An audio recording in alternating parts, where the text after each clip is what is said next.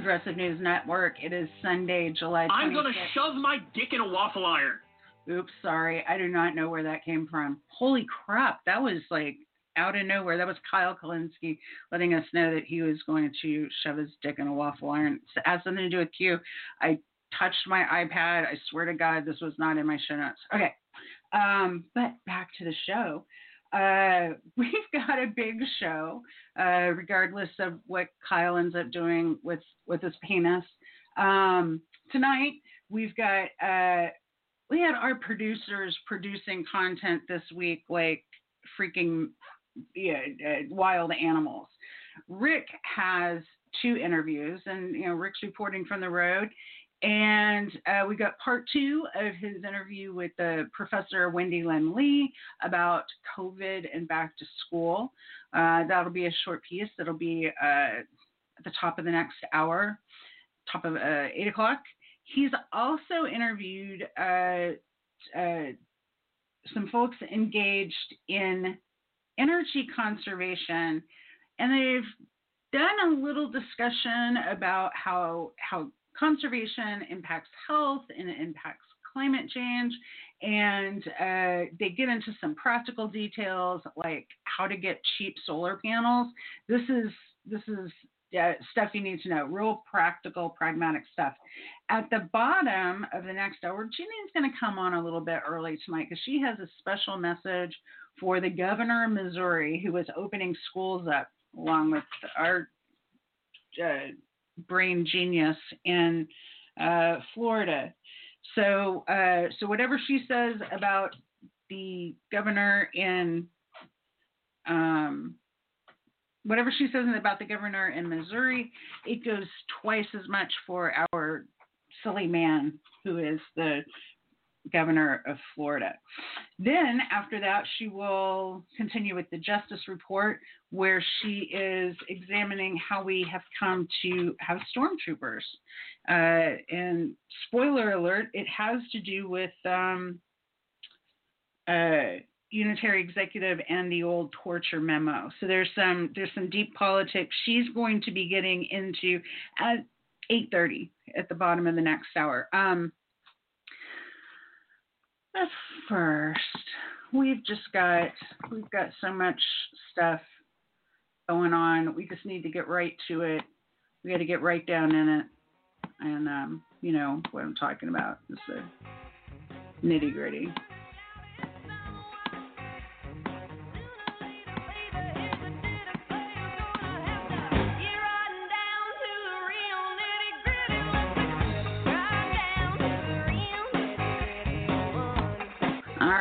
All right.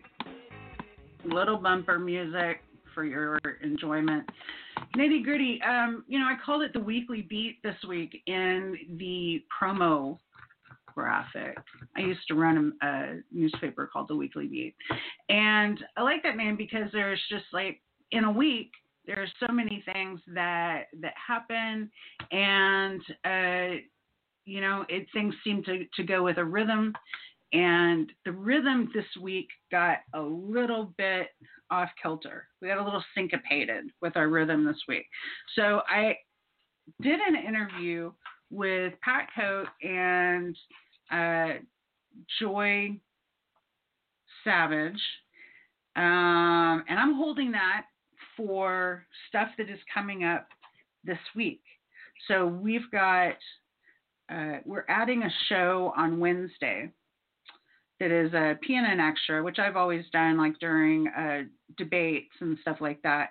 But we're reviving PNN extra for the middle of the week for a couple of reasons. And one is we've got too much COVID uh, news to cover just at the end of the week. And also, the end of the week on Sunday, uh, we're dealing with old data essentially. So the most reliable data seems to be coming out on Tuesday. So that gives us a, a day to review that and then um, push it out to, to listeners.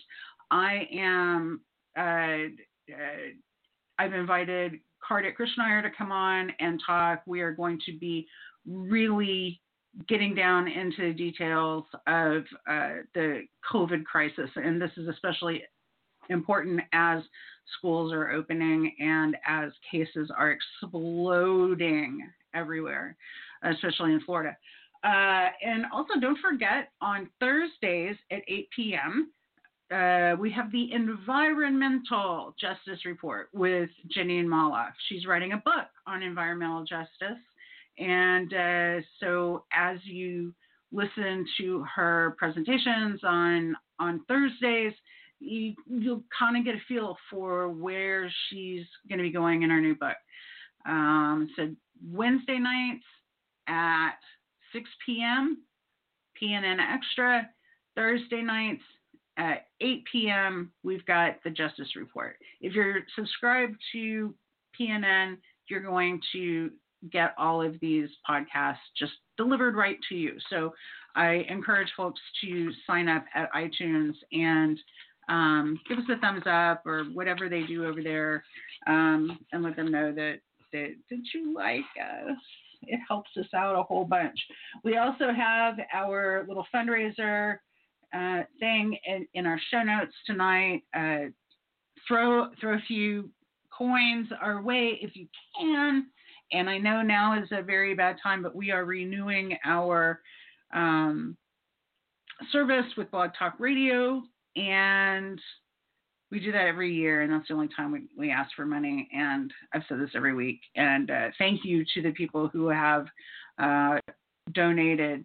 It is it, it is really helpful. Now, if you donate at that link, it's going to take you to uh, the page that I set up for donating to um, the Florida Squeeze. It's the same thing. You know, we're we're uh, Florida Squeeze. I try to pay for uh, promotion of stories through social media, and then for Progressive News Network, we're we're just doing these stuff to make the show bigger, make the show better. Uh, I'm also looking at doing a restream and getting out on some new channels. So there's some there's some expansions and some good stuff headed our way just with regard to the show. So those were show notes. Weekly stuff, weekly beat. The news this week is absolutely nuts. It's bananas, nuts and bananas. It's it, it's a whole banana split of of craziness. Uh, you know, so the so the CARES Act ran ran out on the 24th and that puts us at the zero hour with regard to uh, social fabric just completely coming undone. Uh, no more $600 benefits or lifting moratoriums on evictions. Uh, we already had a housing crisis. Now we have an affordable housing crisis. Uh, and the U.S. According to Aaron Carr, founder and executive director of the Housing Rights Initiative, the U.S. is facing an eviction crisis of biblical proportions. Now, I shared a, tweet earlier this week talking about how Columbus, Ohio, is getting ready to they're, they're opening up their sports stadiums for, as eviction courts and also designating certain public lands for homeless people, which that to me is uh, completely insane. You know, why not just serve the needs of the people and make sure that people can remain housed and, you know, try to ride out this pandemic with some kind of, of safety and dignity. I'm absolutely appalled by that news coming from Ohio. Now, there's this story And oh my God, this isn't going to happen very often, but I have a story from Vox, and that's from a while ago. It's from July 8th, and it's by Jen Kirby called America's Looming Housing Catastrophe Explained. And of course, they say explained, because that's what they do. It's rather long, and it covers all the bases as normally happens in uh, um, Vox articles. So there's there's a few data points in here that I just have to share. You know, this public health catastrophe, what what it, what we're dealing with with COVID, is being paired with an economic catastrophe now. And we've been shielded from that just a little bit with the CARES Act. And the Senate and the House, the Congress has essentially three days this week. They have Tuesday, Wednesday, Thursday to come up and agree, come up with something and agree on it and vote it up so that we can continue to live with some sort of sense of stability. Uh, Nancy Pelosi is swearing up and down that that's going to happen. So you know, we'll we'll just circle back to Nancy on on Thursday or Friday and and, and see how that goes. But in the meantime, uh, we have an um, unemployment rate of over 11% in the United States, and that's not counting, uh, you know, people who have just dropped out of the job market and are uh, either doing full-time parenting or just can't work. Uh, we have 19 million people still receiving jobless benefits as of July the 2nd. And you know, there's there's an interesting thing about uh, unemployment benefits. Of course, they are they've been sent back to the states. You know, that was something when they ended welfare as we know it during the Clinton administration. And so um, you you have these vast differences of what people's experience is like depending on what state you live in.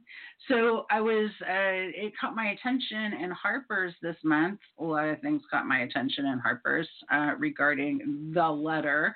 But um, this is on the index and i love the index. It's i you know i always read it no matter what other stuff in there is annoying the hell out of me. Very interesting statistics here the percentage of unemployed workers in Massachusetts who receive unemployment benefits, the percentage is 66%. And the percentage of unemployed workers in Florida who receive unemployment benefits is 8. It's a single digit, y'all. It is 8%. Oh my God.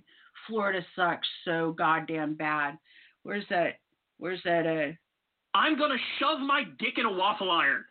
I'm going to shove my dick in a waffle iron. That's that's how I feel about this. You know, if I had a dick, I would be shoving it into a waffle iron. Good, with regard to how messed up things are right now. Um, the uh, the uh, crisis right now that's getting ready to happen is a patchwork of eviction notices across the country. Uh, they're they're all running out of time, so they they all had a sunset date built in, which is essentially the end of July. Housing courts are reopening, eviction moratoriums are expiring, um, and we don't have that $600 a month anymore coming from the feds. And like I just uh, said, uh, you know, unemployment benefits are varying widely, and if you're in Florida, you're just shit out of luck. Now, um, there's another statistic here in the old Harper's Index that is kind of a corollary to this, and it's the percentage of Americans who view the coronavirus as a major threat to their finances is 41%, and the percentage who view coronavirus as a major threat to their health is 38%. So fewer people are afraid of their health than they are their economic situation with uh, vis-a-vis this this whole um, shitstorm that is that is descended upon us.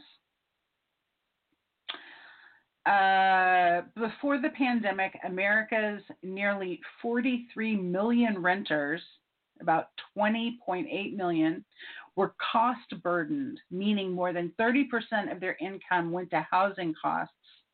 Um, America lacks a supply of affordable housing. We have a shortage of about 7 million affordable homes. You know, real estate is booming for, uh, you know, McMansions. People are buying and selling all you know, there's all kinds of transactions happening right now but it's but it's all rich people you know? It's it's all the people who got all of the big money from the government you know the the something something trillion what was it five trillion or whatever? It was just straight payouts to uh um uh businesses you know, and and so now the the government is all concerned. Now they're concerned that there's like a moral hazard. And Mnuchin, Mnuchin came out today and uh, he had this to say about our looming crisis. Oops. Technical problem.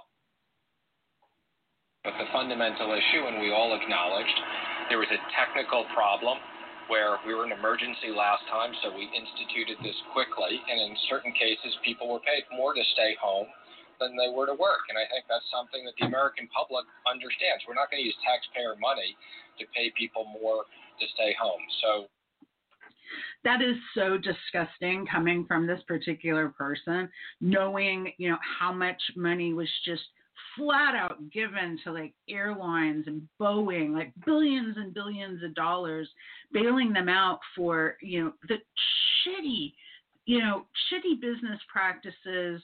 I, I mean, you know, screw the free market. These guys, it is full on socialism for the rich. Um, but I interrupted. He continues. We're going to transition to a uh, a UI system that is based upon wage replacement. We've talked about approximately 70% wage replacement and uh, we're just going through the mechanics of that. So a UI program with 70% wage replacement sounds to me a little bit like what uh, Northern European countries have been doing from the very freaking start. Um, it looks like his concern is that people aren't paid more to stay home. You know, like like you know, you wouldn't want to give people a you know twenty four billion dollars to bail them out. You know, like like you did an airline that totally doesn't deserve it. Um, that, sh- that they should be using that money that they got from the government to pay their workers, which of course they're not they're buying back stock and you know there's there's absolutely no strings attached to that money. And i'm not even sure if they ever got a a, a person appointed for oversight for that. Now that that's been up in the air for quite some time. Uh Mnuchin continues. And there's there's very strong tax incentives, tax credits in this bill to get people back to work. So there you go. You're going to get a tax credit. You know, you're going to get a tax credit in 2021 sometime, maybe, according to him. Listen, we've got three days this week. We got Nancy Pelosi needs to get uh, the Democratic caucus and and you know get their asses in gear because this is unacceptable. I don't want to live in a city where we've got half the people homeless. I don't and nobody wants that. Even even these ridiculous, you know, Koch-funded libertarian types, they're going to make damn sure that they don't, you know, have to go or see or or experience anything having to do with people being homeless. But the fact of the matter is is if you're creating that society in a city where you live in the country and where you live then you've you you're you're you're making it a shithole. You're just making life shitty for for everybody, and uh, um, and dangerous. You know, because people who don't have a a, a place to live are um, are insecure, and people who don't have a job are financially insecure.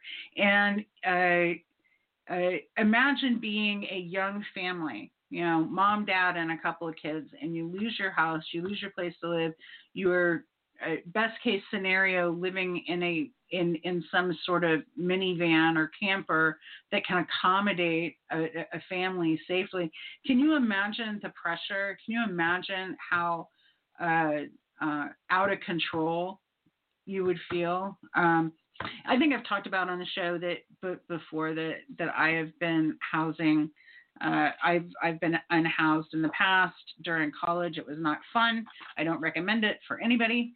And um, you know, I don't recommend it as a social uh, feature. I'm actually very. I am. I'm more concerned. I'm far more concerned about the security of of families uh, in toto with regard to this economic situation than I am with regard to the protesting situation. I feel that the economic situation has far more potential to actually hurt people and to um, cause great suffering. And what's going on with the protests is, you know, people exercising their right to free speech. Uh, and speaking of that, uh, a judge in Seattle ruled that media companies must hand over unpublished protest images to police. Uh, so, um, you know, this is a this is a, five news outlets will have to comply with a subpoena to give the Seattle Police Department unpublished video and photos from a May 30 racial justice protest that turned violent, the judge said. Um, uh, what they're concerned about here in the in the next paragraph, what they're concerned about, King County Superior Court Judge Nelson Lee sided with the police department, of course, on uh, in a morning hearing, ruling that its subpoena was enforceable. So the police subpoenaed all the media companies, and he found that the photos and video were critical to an investigation of the alleged arson of police vehicles and theft of police guns. Now, who knows? Who knows who set those vehicles on fire? Who stole those guns? Uh, the point here is is that uh, as Ron Wyden tweeted out, uh, he says it's abhorrent that any government official would weaponize the free press to quell peaceful protests. Journalists should not be arms of law enforcement. Full stop. Freaking hell yeah, U.S. Senator from Oregon and ranking member of the Senate fin- Finance Committee. That is way to go. That's a that's an attaboy. Um, that's what we want to hear. Uh, I'm sure that this is going to be appealed. I'm sure that this is going to turn into a big bloody mess, and uh, um, you know this is what happens when you don't support uh, Julian Assange. This is what happens when you know when you when you pick which journalists you feel are worthy of having protections you know? You can't pick and choose like that. It's you, free speech is people have free speech or they don't you know? And uh, and so seattle which also welcomed in mercenaries this this weekend wel- welcomed the mercs to come and uh, uh, harass protesters.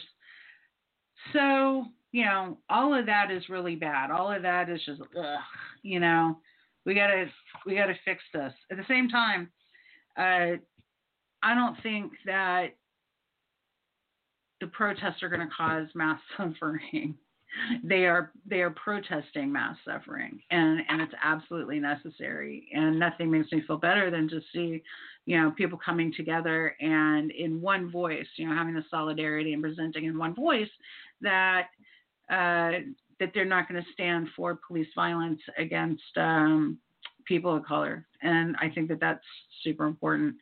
Um, what we do have to fear is what is getting ready to happen to cities and and and to our neighbors and you know as I look around the neighborhood, I know that that there's a lot of people who live in my neighborhood who um, are in that category of of you know it's hard. It's hard to make ends meet.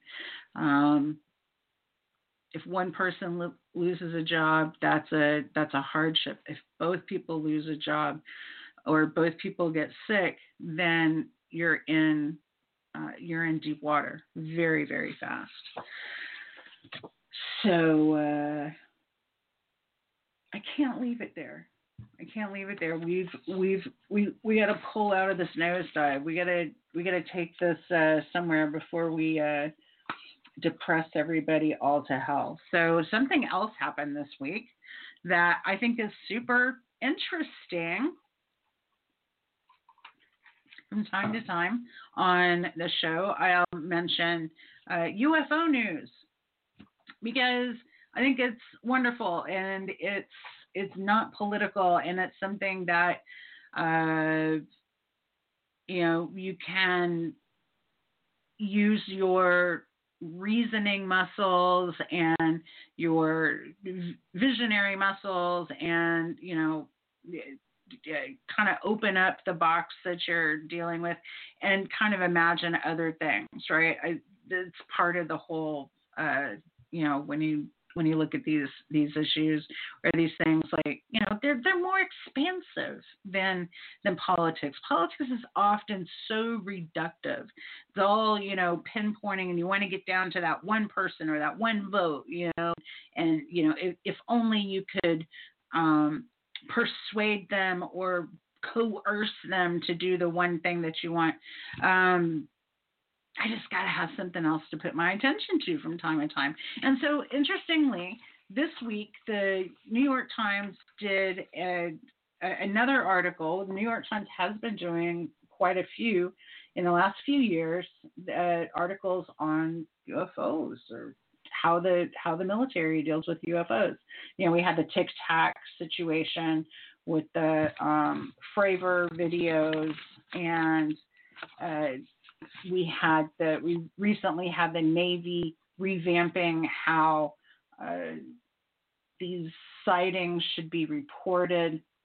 So this story, this news story, says that um, over a decade, this program to uh, that there that there's uh, been a Pentagon gone program that has been in the shadows, but it will no longer be in the shadows, and it will be producing uh, public reports from time to time about uh, about what's going on. Now, I'm going to share a little bit from from uh, UFO insider Richard Dolan. I like Richard Dolan. He's a historian. He's nonpartisan. He doesn't look at this as uh, you know through through the lens of anything but a historian, and I think that that's a. Um, before he got into the UFO stuff, he was a uh, he studied the Cold War, and so this uh, this particular folklore that has to do with with the UFOs and UAPs intersects with Cold War um, history in a, in a lot of ways, which he has uh, written about and you know he's he's one of the better authors out there. So go and go and look up richard dolan check out his books. He's got a great one on ufos and national security. Now you know i think like at at the end of the day at the very end of the day i think the whole reason that this stuff is being talked about is uh has to do with money now there's the to the stars academy that is uh um, been pushing for a lot of these disclosures. And one of the guys in the To the Stars Academy is a guy named Christopher Mellon. And if you've ever heard of, uh, well, uh, uh Christopher Mellon is, is big, big old money, all right, um, and very tied into the um, to our military intelligence sector. So he's the former U.S. Deputy Assistant Secretary of Defense for Intelligence, the third highest intelligence position at the Pentagon, and later for Security and Information Operations. He also served as staff director of the United States Senate Select Committee on Intelligence.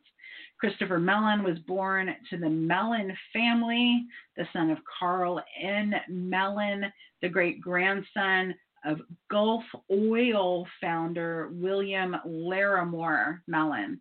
And so, if you've ever heard of the uh, the the Mellon Scaife Foundation, which are uh, arch conservative, like I'm talking like like John Bircher, you know, style uh, uh conservatives. The Mellon are are in that group. So I kind of have a hairy eyeball towards anything that that uh, that the Mellons and Christopher Mellon are associated with, and he's like one of the main guys at the Two Stars Academy that are pushing all of these stories out.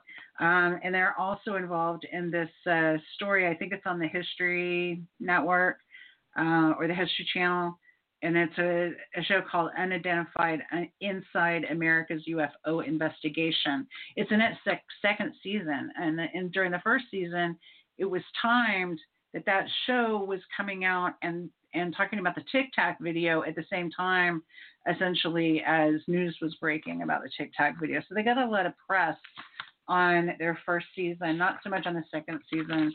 Um, but this particular story, I think, is part of what they're doing in the second season of the show. And it's just amazing how you're seeing in real time the alignment of media with a narrative that serves the the uh, defense industry with people who are you know, not just adjacent to the defense industry. They they come from it and they come from the intelligence side of it. So I mean like all of this is sticky, deep parapolitics goodness, you know. This is the this is the whole melange right here. So uh Leslie Kean and Ralph Blumenthal uh, put out this this article in the New York Times. They've written together before as a team, uh, doing the the first stories on the UFO stuff. And as this was all kind of coming out, something something weird happened that was kind of insidery. Like this is inside baseball in the UFO community. Community. Uh, Ralph Blumenthal was being interviewed uh, by a um, like a UFO community person, uh, attorney Michael Hall. Uh, Michael Hall has been doing, uh, you know, FOIA requests and this and that, and so he was on like a he was on a show with Michael Hall that was surreptitiously being live streamed, and and their conversation. Uh, at a time in the conversation when they were talking about the uh, uh, Admiral Wilson notes by Dr. Eric, Eric Davis, and once Blumenthal realized that they were being live streamed, he demanded the video be cut. Now, that video has been taken down, but people have been, you know, we know enough, you know, without seeing it, a lot of people saw it. Uh, we know what they were talking about there. Uh, they started out uh, uh with rumors that the investigation had moved more generally towards UFO crash retrievals this is what is important about this story that was in the New York Times is it is taking the focus away from those tic tac things that we're that we're seeing in the sky, and they're saying we've got uh, we got a situation with with retrievals and materials or metamaterials associated with with these crashes. Uh, also this week, Marco Rubio uh, was was all over social media talking about UFOs because he's got a bill that he sponsored in the Senate uh, that the Senate just passed that uh, that funds uh, unidentified aerial phenomenon task force to report on UFO and UAP activity, and at least some of that information will be made to the general public. And of course, it will be made to the general public because it's making the case to put the money into these programs at a time when when we we ha- actually have a space force right now. Um, if you're familiar with any of the stuff, you're familiar with Lou Elizondo, who's the guy with the soul patch who uh, is, is supposedly walked away from his uh, uh, intelligence job to do this UFO thing. He said he's convinced that objects of undetermined origin have crashed on Earth with materials retrieved for study. That's a very precise statement. He says that he's convinced there are objects crashed to Earth with materials retrieved for study. So, in saying that, he's implying a lot, but he's not really saying anything solid.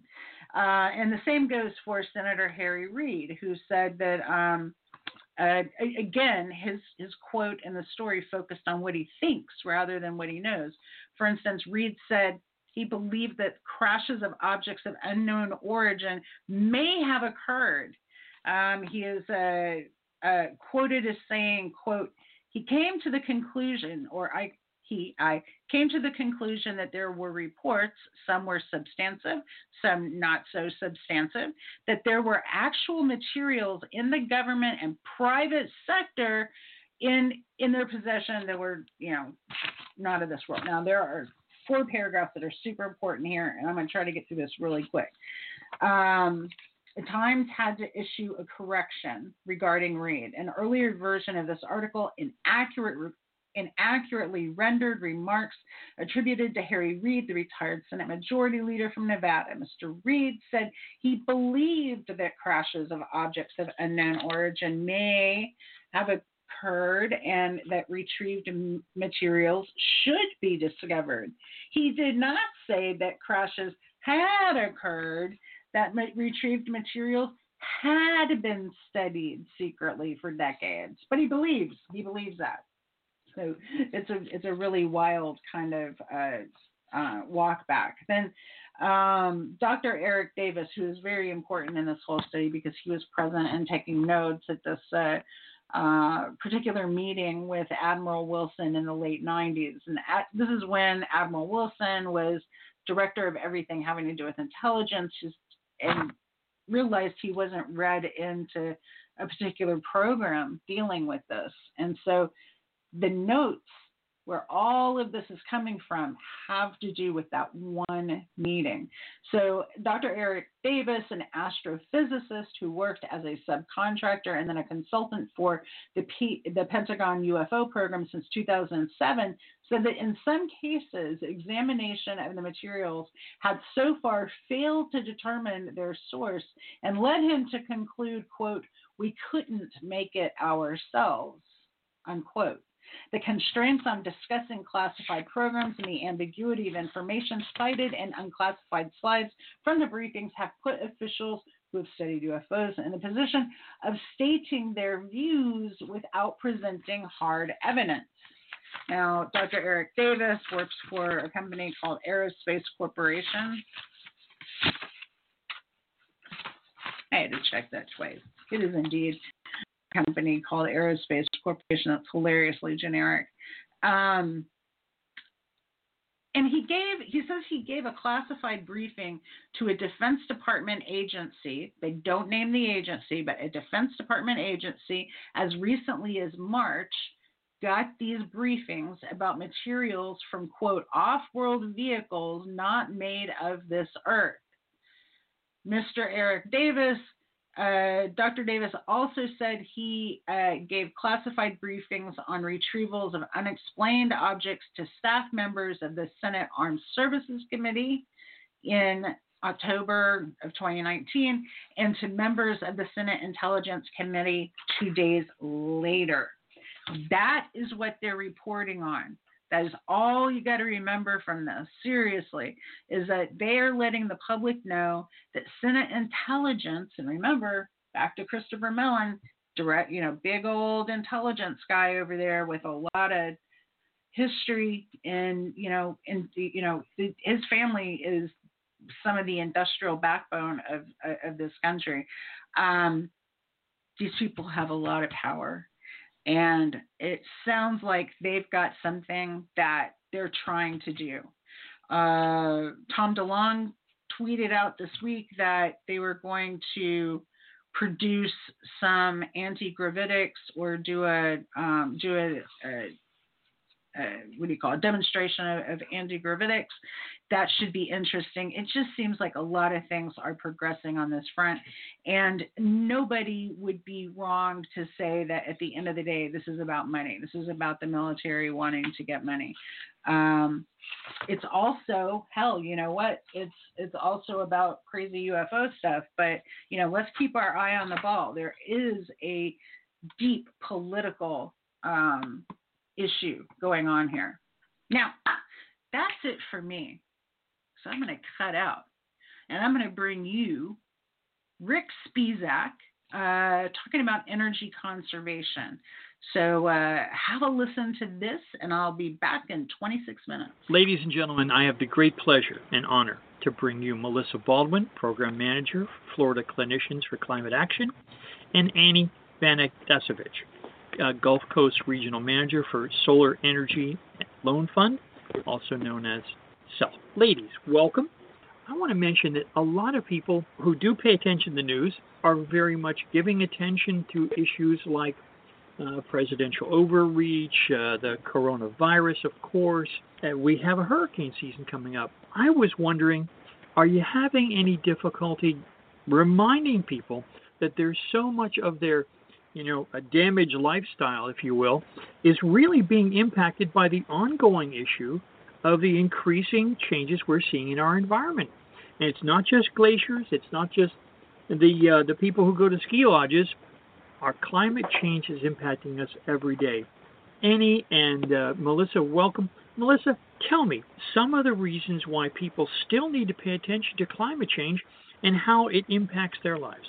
We like to say that one crisis does not put itself on pause for another. So while we absolutely need to de- uh, devote all of our attention to this huge global pandemic, that doesn't change the fact that you know the temperatures are rising and that it's a threat to us. So um, really, with coronavirus, there's so many combined lessons to be learned that are similar to climate change that we need to take swift, dramatic action to address the threat. That half measures will fail, and um, that globally that we're all connected.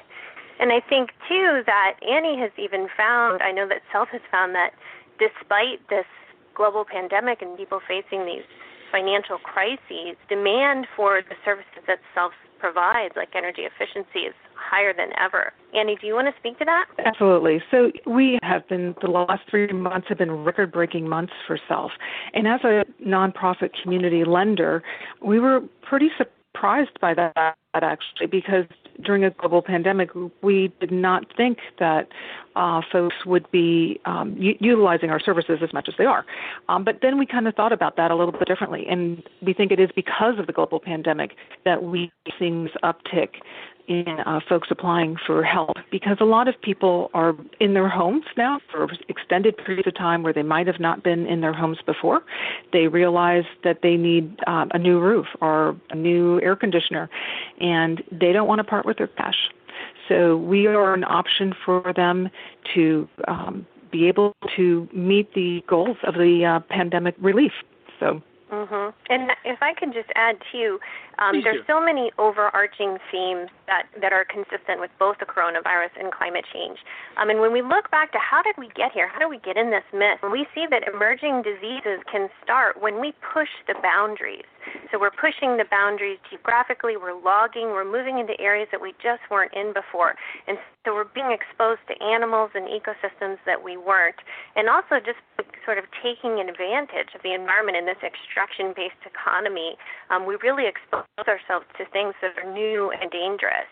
I mean, in fact, there's also a lot of correlation between how climate change is makes coronavirus more deadly. And so, for example, specifically when we talk about air pollution and heat trapping pollution, coal-fired power plants they emit carbon dioxide, which we don't like because that's you know causes the planet to warm. That's that pollution blanket that we're trying to avoid.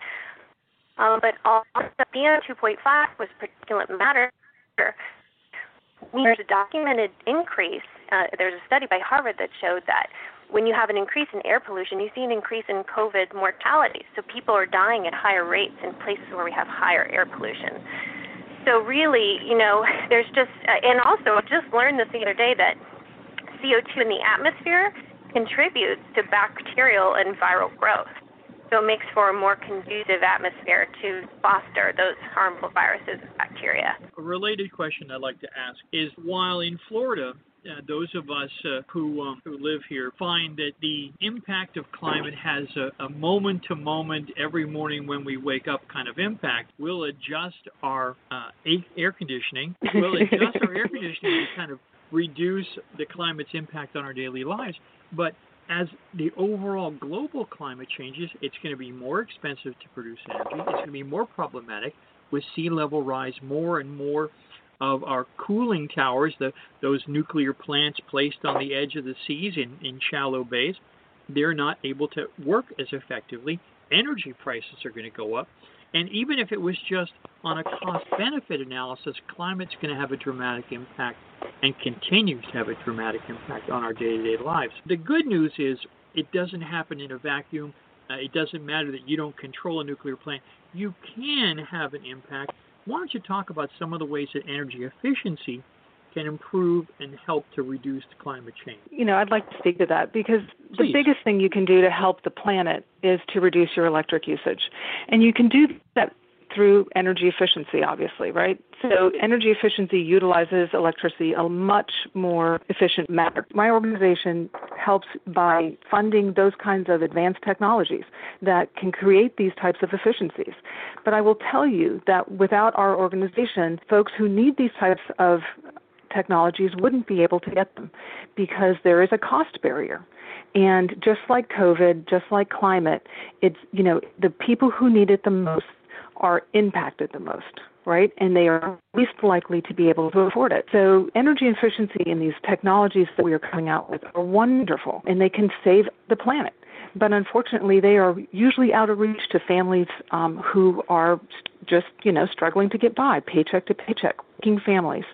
Um, one of the reasons that we are in existence is to help families afford these types of technologies. And if I could add to that too, one one de- definition I've heard of energy efficiency that I like is it's eliminating all energy waste. And so think about where we waste energy. We do it in many places. You do it in your home if you had like an old air conditioner or if you have leaky ducts or even a light bulb that's burning too hot.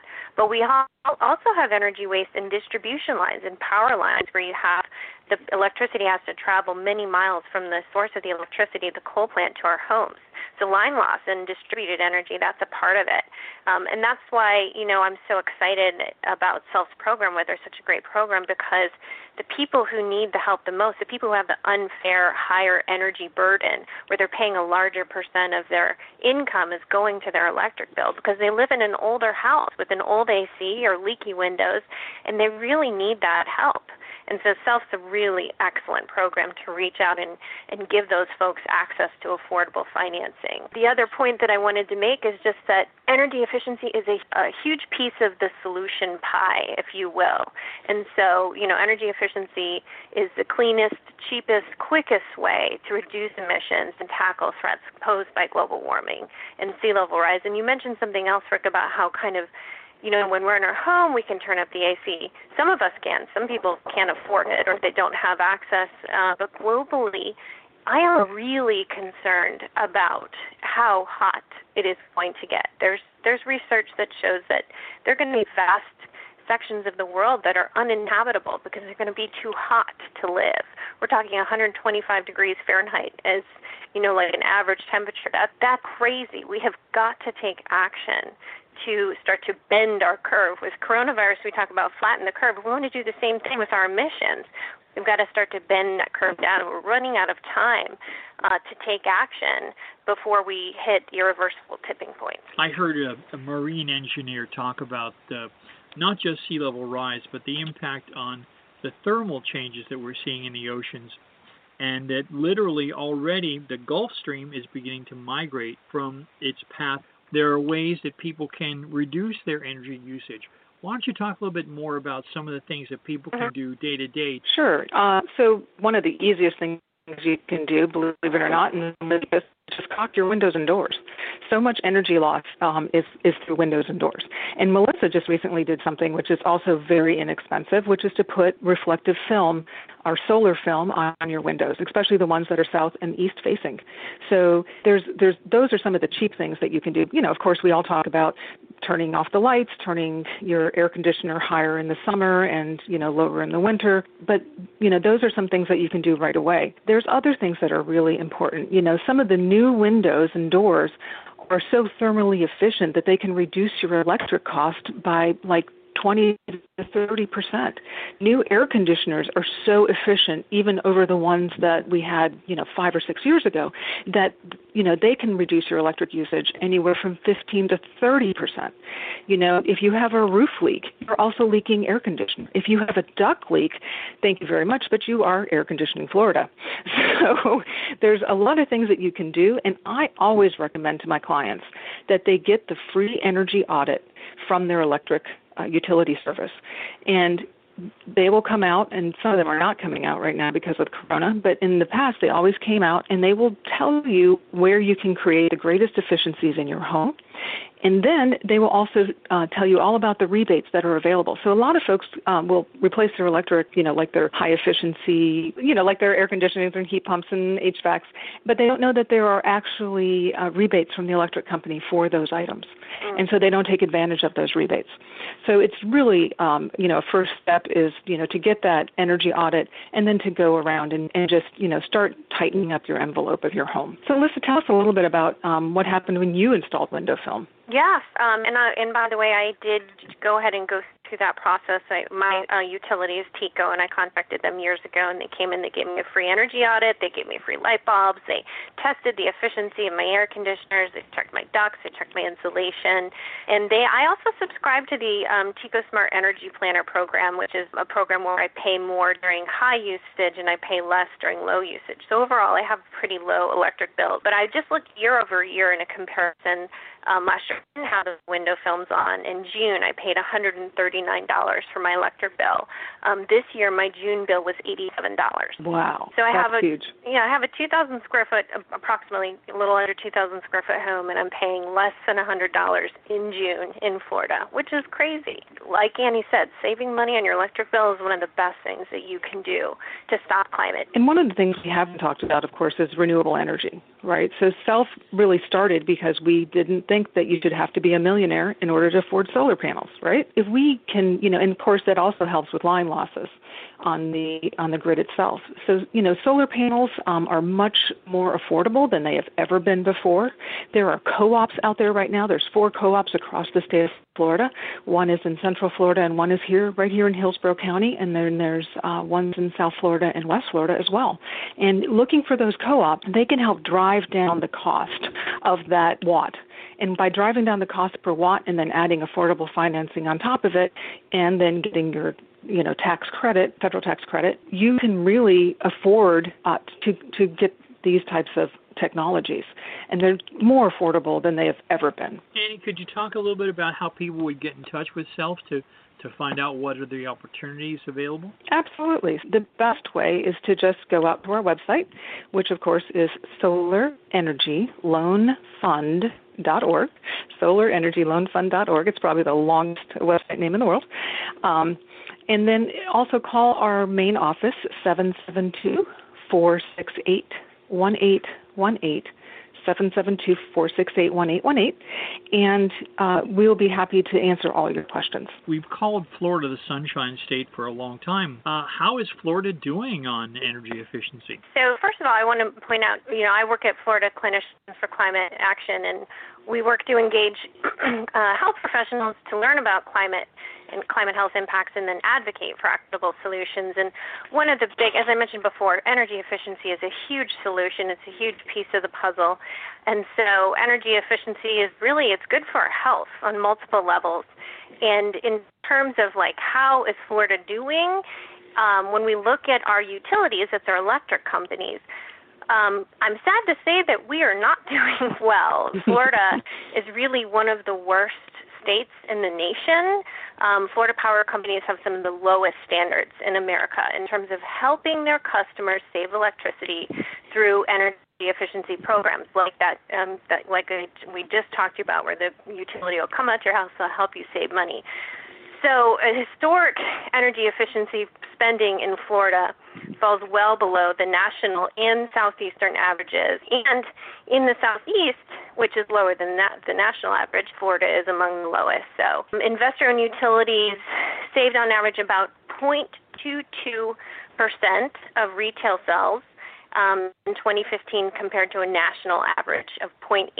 So the national average is about four times greater than what Florida does, and only five state only five states saved less electricity than Florida in 2017. So there's a lot of room for growth in Florida. we see that uh, the energy efficiency can have an impact. It, it takes people out of that, oh my God, it's the problem so much bigger than I can possibly deal with. Is there like a guide that says this is what consumers can do even without spending, you know, thousands of dollars to replace their air conditioning? Is there a kind of a one page maybe on your website, Annie? Um, Actually, we don't, but that is a great idea. I, you know, Rick, so that that's something I will definitely work on.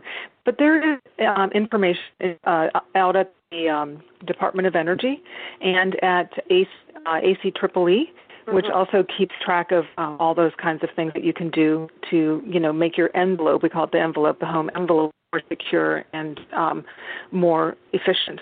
So there is there is that uh, on their website. Um, but again, you know, some of the simplest things are are things we've always talked about. It's stuff our mother told us, right? It's closing your doors when you know and not leaving them open. It's you know caulking your windows and doors. It's turning off the lights. How many times did your mom yell at you to turn off the lights? Right? Um, it's replacing those you know incandescent light bulbs with LEDs, which are which also lower the uh, usage of your AC because they're so much cooler. So these things can just really help and build up. Um, there's also things we call uh, vampire energy or phantom energy that comes because as a very connected society now, we leave everything plugged in, right? Your TV is always on you know it's almost come to the point where your toaster is on so if you can unplug these things or if you're not using your charging cord unplug it from an from the receptacle, then you, you will be saving energy because that's about 10% of our energy bills is gone to what we call vampire energy. Yeah, and I would add too, I think there's American Council on Energy Efficient Economy is a great national resource on this. Um, but I also just read recently you can buy like a special, uh, like a power, um, you know, if like you plug a, it in. Yeah, cord, um, a charging cord. Um, I forget the name is escaping me, but basically it would stop the phantom energy uh, like a charging strip. That's what I'm thinking of. Right. So yeah, it has a resistor in it, basically, that stops the flow of energy when something's not connected. So you know, vampire energy is something that everybody can work on too. You can put your, um, you know, something as simple as you know, turn sure turn off the TV, but your TV is still using electricity even when it's not on. So you know, you can get a switch that can connect to the to the wall and, and turn the whole thing off at once. So there's all kinds of things that you can do nowadays. And yeah, I think um, ACEEE is probably the best resource in order to find those types of technologies too. Well, speaking of alphabet soup, Melissa, can you tell us about FCCA? Yes, FC. Well, I know it's confusing, right? So FCCA is my organization that I work with. I'm the program manager of Florida Clinicians for Climate Action, and um, we're a group of health professionals who are concerned about the impacts of climate change on Florida residents, especially vulnerable residents. And we're working to educate our, our patients, uh, peers, and the public and policymakers on solutions that are equitable. And with FCCA, um, equity and climate justice issues are really central and core to our mission. We believe that you know we need to advocate for those who are most vulnerable among us. I'm sure you've seen recently there's just this heightened awareness of uh, racial equity issues, and climate justice is racial justice. There's so much ways in which the climate crisis is perpetuating uh, racial disparities in health and outcomes, but also that solutions can benefit um, these populations. So so that's what FCCA is. We're, you know, we're looking to engage more health professionals. Um, we do trainings. We teach um, doctors, nurses, and pharmacists. We're really open in who we include in our group, and we just give them an opportunity to learn about the health harms of climate change. There's eight ways that climate is affecting our health, and then to take action to protect their patients. If you are a medical person, you're hearing this, how could they reach out to FCCA to get someone to do a presentation? How could someone reach out to FCCA? What's the best route, Melissa? Sure. So you can visit our website. It's at floridaclinicians.org. That's www.floridaclinicians.org. And there you'll be able to find me, the program manager, and contact me. And we have monthly meetings once a month, um, and we offer lots of different educational opportunities just to help uh, clinicians, you know, really get a better understanding of the eight ways that climate affects our health and what they can do about it. I was looking at a uh, the old EPA site, which actually gave information about climate change. mm-hmm. that was sanitized. There's actually a Mm-hmm. disclaimer Yeah. now saying this is this information is no longer supported by the current EPA. Uh, Uh, I've you know, seen the that. Wow. Science, science has become a political issue, uh, which is to our detriment. How could we help right now? sure you set your thermostat to the right temperatures. You set it in the summer, you set it to 78 degrees, and in the winter, 70 or below. That in itself is going to save you money and have a huge impact on your energy use. But I would also quickly relay you to, aside from saving money on your electric bill, the best thing you can do to address climate change is talk about it. Talk about it with your friends and talk about it with your lawmakers. And I actually have, if you want to talk a little bit about it, I can tell you about a specific policy initiative that's coming up that I think poses a real opportunity for change. Please go ahead. Okay, so um, Florida has energy efficiency rules. It's actually a goal a goal setting process. It's called FEECA. It's called the Florida Energy Efficiency Conservation Act. It's a rulemaking process governed by the Florida Public Service Commission, which is the body that regulates electric utilities. And they call on utilities to set goals every five years to achieve energy efficiency programs. Um, and as I mentioned before, Florida's power companies have some of the lowest standards in America. Um, right now, we have one of those every five year opportunities. So the Public Service Commission is going through a goal setting process called FEECA. Um, and this is our opportunity to try to advocate for stronger policies. And in particular, um, I would love to encourage folks to learn about this process and consider getting involved in some of the groups that are doing this advocacy work.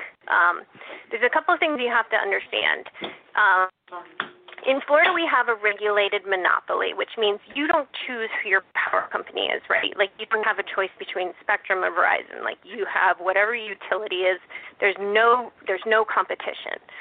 And so, also with that, utilities get a guaranteed rate of return, a guaranteed profit. Um, it's like if you were a waiter in a restaurant, and no matter what, every table who you serve, you were going to guarantee that you get an 11% tip or a 15% tip. Every time that utilities build a power plant or put in a pipeline, they make money off of that. They have a guaranteed rate of return on those types of investments. And so they're not incentivized to help customers lower their, their bills, right? Because why to make less money? And so we really have to kind of push back on that and urge the utilities to rethink those models. Um, in particular, we think there's going to be an opportunity for us to advocate um, at the Public Service Commission to improve the current policies to capture more energy efficiency. Um, right now, there's something called a RIM test, which Florida is the only state in the country that still uses. This is an outdated test where they rate whether or not an energy efficiency program is good or not. The problem with it in, in this outdated practice is that they don't fairly value cost savings to customers or health benefits. So this is a huge obstacle to energy efficiency in Florida, and we have to advocate to eliminate the RIM test. So instead of counting the energy savings as a benefit, the RIM test counts it as a cost because it's lost revenue to the utility. So it's really time for us to reframe this debate and to start thinking about what is best for the customers, not necessarily what is best for the utilities. And so how can we, you know, modify the incentives and change the way that we do the math in Florida so that we put value on the energy efficiency savings and the cost savings to customers? Does that make sense? I know it's complicated, but No, it's hugely does. important. The only part I didn't understand was the benefit for the consumer. this is Florida. Yeah, well, we have to. In other states, the, Florida is the only state that uses the RIM test. Right? It's just this outdated math, where, where really the sum is on the scale in favor of the utilities want to build new things. Right? They make more money when they do that. They don't want to help you save electricity. In other states, they've done something called decoupling. That's when they decouple profits from kilowatt hours. So the utility, because at the end of the day, our friend Susan likes to say this you're paying for a hot shower and a cold beer, right? You don't care exactly how many kilowatt hours it takes you to get that. So if the if, the utility can come into your home, help you save electricity, and achieve the same result, right? Your lights are on, your AC works. Like it doesn't matter if we could find a way to incentivize them to help people to lower their bill, which they've done this in other states, you know, that would be a huge solution to this problem. Exactly. I mean, climate change needs solutions, not things like the RIM test, which make it much harder for the utility to even do that kind of work. Um, I would like to get back to something that you said earlier, Rick, about how it's getting hotter and that's going to cause an increase in our electric usage. So there's been a lot of talk about uh, COVID and, and how the um, there's not as, uh, as much electric usage as there was, but that's kind of not true. So there's overall there's you know our electricity production is down but in our homes our electricity production is up as much as 10% and again you know like like the covid like climate change it hits the people who can least afford it right? So as the world gets hotter and as we continue with this pandemic we're already seeing this increase in residential electric use and you know that's one of the things that we really need to get a handle on is uh, you know these older homes are need to be buttoned up and we need to make sure that we are doing everything we can advocating against the RIM test um, to to make sure that we are doing everything we can to lower uh, electric usage. Yeah, and that's all jobs, right? Those are jobs in local communities. That's ways to help people you know, all of that work in our homes and improving our homes is going to improve air quality. It's going to improve quality of life. It's going to create jobs, green jobs. Right. It's a win-win-win. Yeah, and it's also workforce housing. So we talk about affordable housing all the time, but there is no affordable housing, right? The most affordable house is the house you're in. So if we in but we're pushing people out of their homes. So one of the things you can do, of course, is to upgrade these older homes and keep people in them. Well, thank you Thank you, Melissa.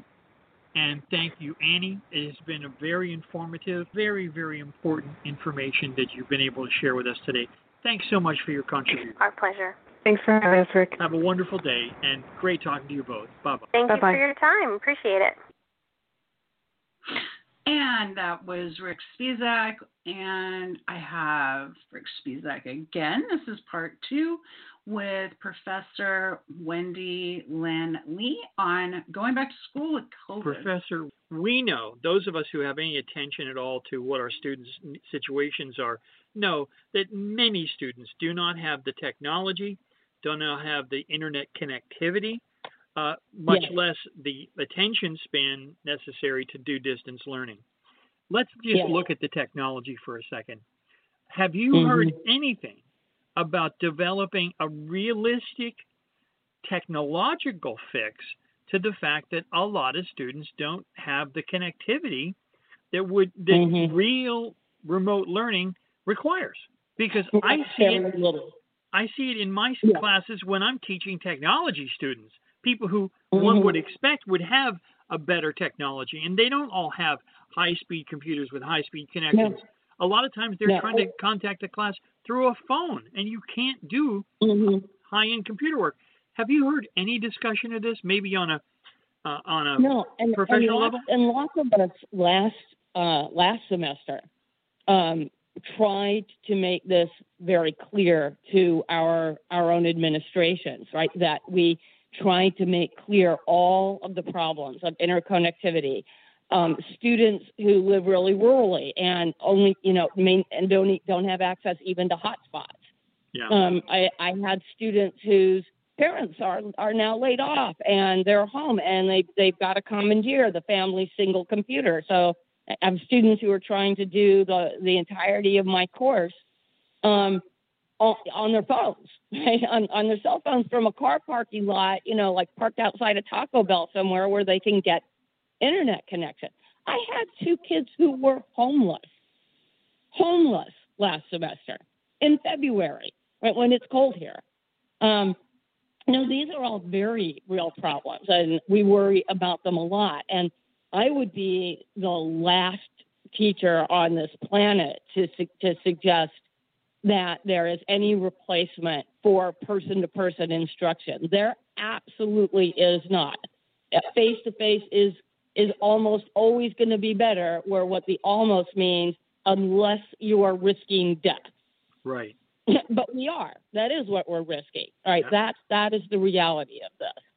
Um, so no, we what we what we could have been doing, right, with with all the time that we spent here trying to figure out right how many kids we can stuff in a classroom without everybody getting infected. What we could have been doing instead was figuring out the technology, figuring out the access, getting getting laptops to students, right? Figuring out student by student how we're going to get them as engaged as we possibly can online, right? Helping teachers, right, with all the available tech tools, right, to get us familiar and comfortable, right? Unlike last semester where it was just kind of a crisis, right? And we did Right. the best we could. Right. You know, we could have been doing that, right? But instead, right, as as another colleague of mine put it to me, instead, what we've created in a lot of universities is the expectation of students and univers- students and parents alike that universities are going to be this sort of club med. That it's about this is how we put it. I mean this just as cynically as it sounds. That it's about the experience all right, which means the parties, which means the gyms, which means which means all the club medi stuff that universities come with now. And now we're going to pay the piper on that, right? Because students, uh, we, in having de-emphasized the educational aspect of university life and having overemphasized the fun club medi part of university life, now if we can't offer club med, right, kids will just go online at, at Phoenix, right, which we all still know is woefully inferior, but it's cheaper, right? Because if you can't have Club Med, you might as well have Club Phoenix. Let me ask you a couple other political questions. I I, I so appreciate your insights in the academic environment, and and that was one of what I wanted to have our primary focus. But I think there's some other questions I'd love to run by you. Um, Sure. what what any young person who sees senators getting off after clearly taking advantage of insider trading, when they see people like Stone and Flynn being pardoned, what can they Mhm. think about American justice? Oh, they they laugh. They I if they're paying attention at all, right? Right, I mean, right. that's our first question, Of- right? of In course. many ways, our political culture in this country is so debased that you know whether or not they're paying attention at all, I think, is our first question. Yeah, that's for Um, but if they are, right, you know, I think a lot of what they're thinking is, why do I even vote? Like, why, why do I bother? Right, in a in a political culture that's so corrupted, right, that's so obviously about power and money, right? If that's what it's about, right, then like, what's what's the point? What's the point of being engaged? Right? Why pretend that we live in, in a democratic republic when we don't? right? And that's only what the students who actually care about this, right, right. right, are thinking, right? This is not the vast majority of students. And, mean, watching the COVID crisis is just kind of demoralizing when you see um, how little attention is paid to critically important issues: the pandemic, the corruption, right? The um, the obvious depravity of the president. Okay, another one I got for you, and and uh, it, it's it's a, a question that's so hideous that I, I hesitate to frame it, but I got to ask a philosopher. When Sounds when you now. when you see the pitiful response to the blatant gaming of the voting system, you have to Yeah. wonder: is there an opposition party? Yeah. Uh, I don't know the answer to that. I the I am fearful, as I think are most, um, about this upcoming election. It's vul- vulnerability to voter suppression. I think is great. The Trump administration's attempt to undermine even the postal service who would be delivering those ballots. Um, when I see the effort at voter suppression, when I see a president who would clearly, plainly rather have us risk our lives standing in line to vote uh, than allow mail-in ballots. When I see just just disorganization and I think a kind of um, exhaustion on the left. Um, I, it, I, it's just generally fearful, and I, I honestly don't know whether what we're seeing is the result of a democracy that was already mm-hmm. failing or a, a symptom about which we could do something still. But as I look out onto that future, I, I, it, it's you you work to feel hopeful. You have to work hard to feel hopeful. You know about the future. when when we see this administration not just turn from science but spurn and try to denounce science, it's it's not yeah. surprising when we see them want to play numbers games and and shut down reporting but to, to the CDC when they yeah. are the Center for Disease Control. That is their purpose. Yeah. Yeah, I you know, and I think that story has not gotten as much attention as it deserves, even in the main in the mainstream media. Um, but that that is a, a terrifying prospect that the government is trying to control the hospitalization numbers. That, that the government is trying to just control the numbers. And the thing of it is, it it will fail it will fail. Uh, it will just fail in ways I think that are both spectacular and even more harmful to the public health. We'll still get those numbers because of intrepid, devoted, committed journalists, newspaper by newspaper, hospital by hospital, county by county. Right? We'll get them from the Miami Herald, right? We'll get them uh, from the Colorado Springs um, Gazette. Right, we'll we'll still see those numbers, but it will be because journalists and scientists care about them because our government has abandoned us. One last question, and this is another one of those hideous examples of the misdeeds and, and malfeasance of the Trump administration, and as well as others. My question is this why do you think that nothing has been done to limit police abuses that are so blatant and so obvious? Do you think it's political? Is it just fear? Why have there's why has there been no constraint? Why is it still common to have murdered in the street with before before any attempt at justice can be made? Because the color of the people who are the object of police abuse aren't white. If they were white, this would be different. And I think we all know it. It's it, it's so appalling you know there's there's this is almost a seasonal thing every so often mm-hmm. it gets mm-hmm. caught there's now more mm-hmm. cameras out there catching it and and we know about more of it but it hasn't changed there's no constraint is and, and the rarity of an officer actually being punished is is it's like every mm-hmm. third blue moon there might be an officer punished professor wendy yeah. I, I can't thank you enough for this amazing thing. Can is there, is there one more thought you'd like to share with our listeners?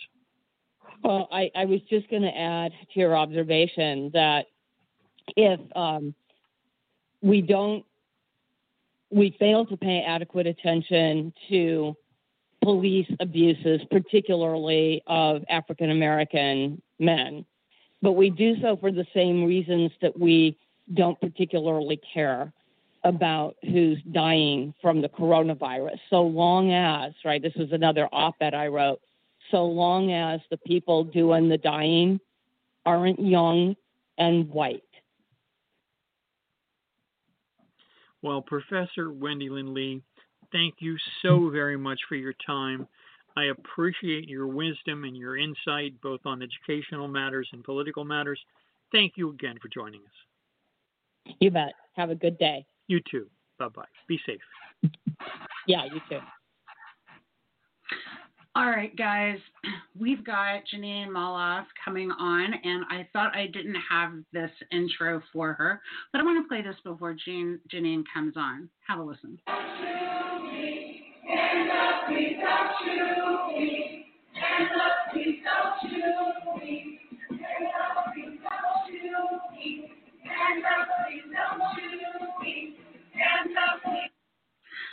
That was a lullaby being sung by the uh, mothers, the mom protesters in Portland. And it is just so lovely. And uh, we will be sharing that in again in the future. Jeanine, welcome. Thank you, Brook. And as you said, that was in Portland, the Wall of Moms, and they were singing to the tune of a lullaby, Hands Up, Please Don't Shoot Me. And I thought that was so poignant that we had to bring it up. In fact, that same wall of moms was then tear gassed by Trump stormtroopers without mercy. So that the next night or so they came back, and this time there was a wall of veterans to protect the wall of moms. This, is just something you can't make this stuff up. So I'm going to talk about the fact that one of the reasons this stuff is going on is because it, it isn't just Trump, all right? Trump is not an anomaly.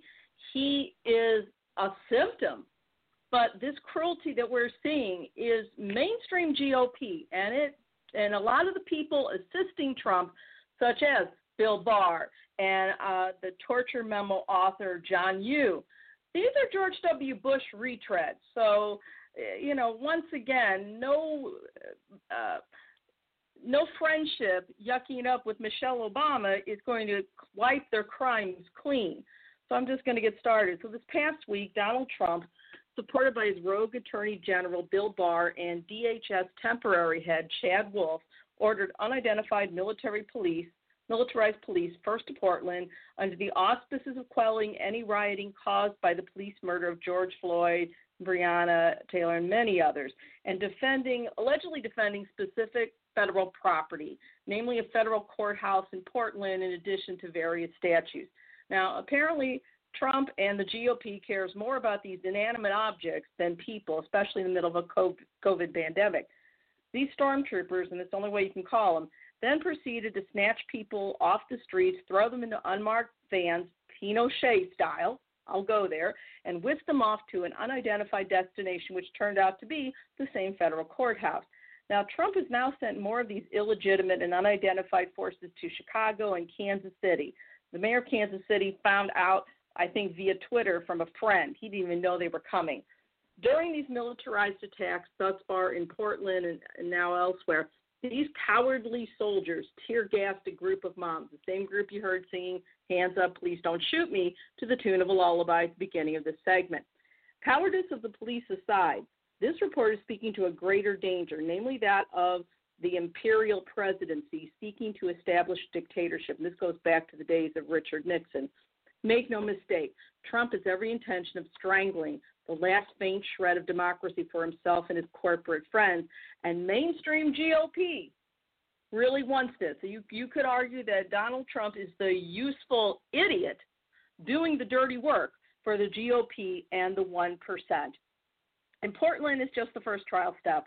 They're going to export this police violence nationwide, anywhere the non 1% and non white community and white allies dare to demand their human rights. So, you know, again, we talked about the Portland moms, you know, singing Hands Up, Please Don't Shoot Me. And these were moms from across Portland. Uh, and they formed a human shield. And then they were tear gassed. Uh, and the, the organizers of the, what they call themselves the Wall of Moms said, quote, we will protect protesters without the use of violence. The organizers wrote on a Facebook page for the Wall of Moms, quote, we will shine a light of the unjust narrative being thrown around. Protesters are being stripped of their rights. Uh, one organizer said, quote, let's do what we do best, protect people. And then participants and observers, um, some of the moms were holding signs reading, the feds are outside agitators. And the women also chanted, Fed stay clear, moms are here. Now, once again, this the idea that they would tear gas somebody's mom is, is just beyond the pale. And uh, you know, one of the organizers of the grassroots co- coalition, Bev Barnum, told BuzzFeed News, quote, there's all the times in one's life when you hear about things in authoritarian regimes in Nazi Germany and you would say, I wouldn't put up with that. This is that time. And then Julia Piatti, who joined the Wall of Moms Sunday night after she uh, participated in a, in a Black Lives Matter protest, told BuzzFeed um, pretty much the same thing. And, you know, Shannon Watts, uh, founder of a national gun control group, Moms Demand Action, she was quoted saying, American moms are always on the front lines because if we lose our children, what else do we have to lose? And, you know, jur- there was a journalist, Joshua Potash, who basically warned that the these federal agents were just far too willing to fire tear gas at mothers that were holding a peaceful demonstration. And then Oregon Governor Kate Brown um, called the president out on, quote, a failure to lead this nation through a global pandemic. And again, the journalist Potash said, if the, quote, if the feds will gas and assault a bunch of moms, they'll do anything, end quote. And so you're thinking, okay, where does Trump think he gets the authority to do this? Well, here's the sump of Trump's new legal strategy. One of the torture memo authors, UC Berkeley Law School professor John Yoo. Now, Yoo's been having he's been taking virtual meetings with Trump and his team on how on helping Trump how to proceed uh, with taking the power he wants. And I'll say it again: Trump is not an anomaly. Trump is mainstream GOP, and that includes the racism we see and the what can only be called neo-Nazism. Jul, Julian Borger wrote in the Guardian, um, you know, that he's basically consulting this Bush torture lawyer on how to skirt the law and rule by decree. And John Yoo uh, worked with Jay Bybee, and those two men wrote the infamous torture memo.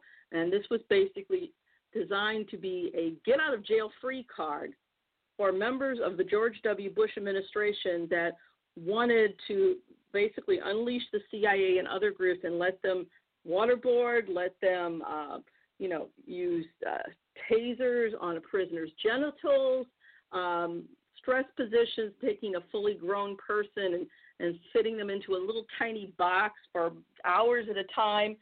You know, again, there is no justification, but, and, and oh, by the way, just so happens the John Yoo's book is going to be published next week, and what's the title? Defender in Chief. This is not by mistake. This is by plan.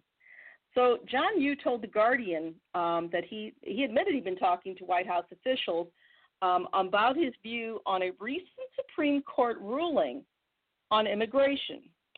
And basically, what happened, according to Yoo, he said, if the court really believes what it just did, because this what what the Supreme Court ruling does is it would let Trump issue executive orders on whether to apply existing federal laws. And Yoo was quoted saying, if the court really believes what it just did, then it just handed President Trump a great deal of power too. And Yoo went on to say, this is a direct quote The Supreme Court has said President Obama could choose not to enforce immigration laws for about 2 million cases. And why can't the Trump administration do something similar with immigration? Create its own program, but it could do it in areas beyond that, like health care, tax policy, criminal justice, inner city policy. I talked to them a fair amount about cities because of the disorder, end quote. So now we have Trump, who was uh, interviewed on Fox, of course, and he said he's going to use that interpretation to try, try to, and this is a scary part, to force through decrees on various issues such as healthcare, immigration, and various other unidentified plans. and so the White House consultations with Yoo were actually reported by Axios. Now, constitutional scholars and various human rights activists have pointed to, you know, the, the paramilitary forces that we've seen deployed to Fort, Portland and several other cities now.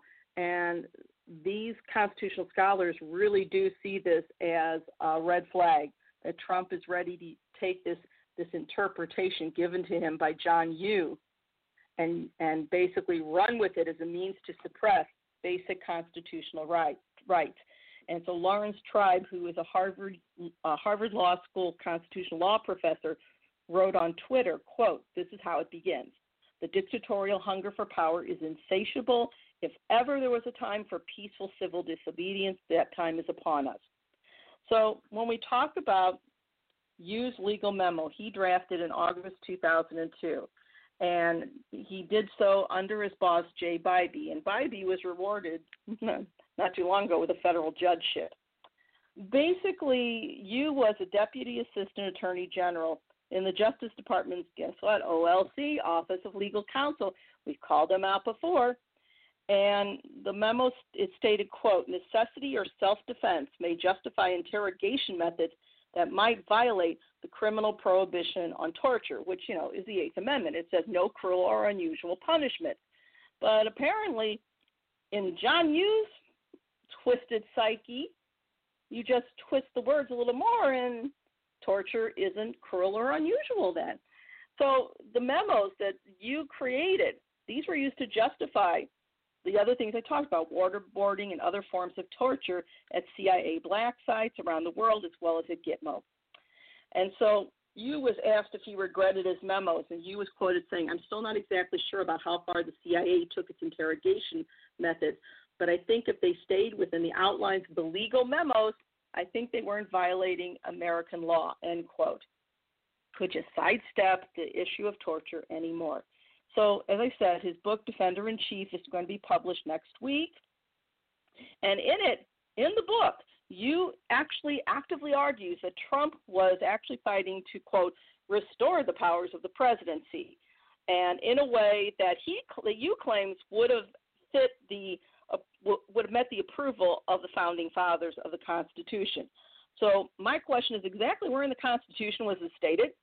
You can't claim the mantle of original construction that conservatives like you always claim, and then simultaneously claim that you possess some superpower that can ferret out the founders' intent of over 200 years ago. But Yoo goes on to say, quote, they wanted each branch to have certain constitutional weapons, and then they wanted them to fight. And so they wanted the president to try to expand his powers, but they expected also Congress to keep fighting with the president, end quote. Now, I'm going to say this. While I agree there was intent to have each branch fight it out, thus the rationale for the separation of powers doctrine, this does not in any way translate legitimately into establishing a presidential dictatorship or elected monarchy, which is precisely what will happen if this dangerous doctrine of Yoo or this Yoo doctrine is allowed to stand unchallenged. So, how does John Yoo twist a Supreme Court or a SCOTUS decision into uh, basically the fuel to create an elected presidential monarchy, you know, or the unitary executive on illegitimate steroids. And this, again, this was based on a Supreme Court decision on DACA. And Yoo wrote both in Newsweek and the National Review. He's quite proud of what he's done. And he wrote that the SCOTUS, the Supreme Court decision that blocked Trump's attempt to repeal um, Obama's DACA or Deferred Action for Childhood Arrivals program um, and established by executive order meant Trump could do the same thing to achieve his policy goals. So he's saying, well, because Obama did this by decree and basically just disregarded the law, then of course any president can. And you know, Yoo goes on to suggest that, for instance, and it, he goes beyond just DACA, the limits of this very narrow SCOTUS decision. He's talking about expanding it to anything. So, for instance, um, if Trump wanted to declare a national right to carry firearms openly, that would base, uh, basically conflict with a lot of state laws. Um, according to Yoo, he said, quote, he could declare that he would not enforce federal firearms laws and that a new Trump permit would free any holder of state and local gun control restrictions. He goes on to say, quote, even if Trump knew that his scheme lacked um, legal authority, he would get away with it for the length of his presidency. And then apparently in a telephone interview, um, John Yoo went on to say, quote, according to the Supreme Court, the president can now choose to under enforce the law in certain areas. Now that's heavy. And it can't be undone by his successor unless that successor goes through this onerous thing called the Administrative Procedure Act, which usually takes one to two years. Now, the Administrative uh, Procedure Act is the way that basically presidents are supposed to legitimately deal with established law if they want to challenge it, either through that or through uh, a court challenge. Um, and this idea that a president can now sidestep the law or under enforce it in any area, and that whatever they do can't be undone by the successor unless the successor goes through the Legitimate Administrative Procedure Act. This is explosive. This is really frightening. So, uh, you know, once again, Yoo is letting slip that the GOP is either too lazy or too savagely indifferent to actually read administrative law. Now, there's been constitutional scholars that have rejected Yoo's arguments, and um, you know, Laurence Tribe once again called Yoo's interpretation of the DACA ruling indefensible. Laurence Tribe from Harvard Law School also added, quote, I fear that this lawless administration will take full advantage of the fact that judicial wheels grind slowly and that it will be difficult to keep up with the many ways Trump, aided and abetted by Bill Barr as Attorney General and Chad Wolf as acting head of Homeland Security, can usurp congressional powers and abridge fundamental rights in the immigration space in particular, but also in matters of public health and safety. And when Yoo was asked about paramilitary units used against Portland, um, he was quoted saying uh, it has to be really reasonably related to protecting federal buildings. Um, so, also, Alka Pradhan is a defense counsel, and this particular Pradhan defended many 9 11 terrorist cases um, with a defense counsel uh, defending various inmates at Gitmo. And Pradhan said, quote, John Yoo's so-called reasoning has always been based on what can the president get away with, rather than what is the purpose and letter of the law. That is not legal reasoning. It's inherently tyrannical and anti-democratic. I think Pradhan's right. And many other defense lawyers, um, you know, have argued that the use of torture against their clients that was again made possible by Yoo's 2002 memo invalidated much of the government's case against these alleged terrorists. Um, and then Pradhan went also to say, on, on record, quote, the fact that John Yoo is employed and free to opine on legal matters is an example of the culture of impunity in the United States. And that was as reported in The Guardian.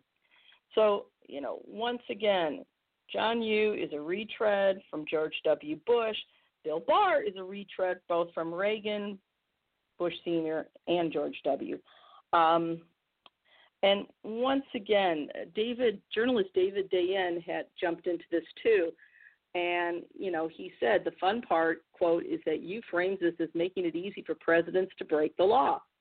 Uh, and Trump, Trump jumps on and says, yes, let's do that.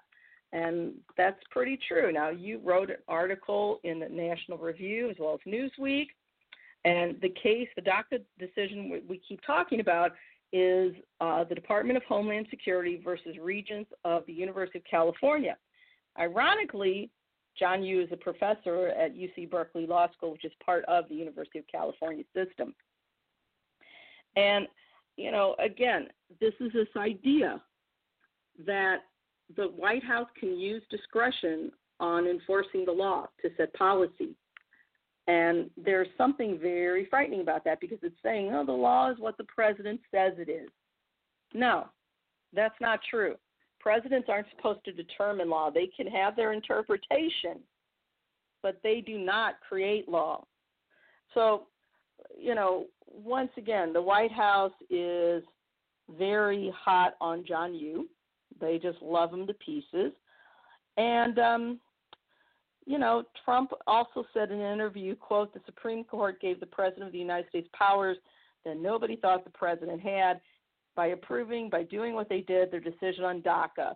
And Trump went on to say, quote, the decision by the Supreme Court on DACA allows me to do things on immigration, on health care, on other things that we've never done before.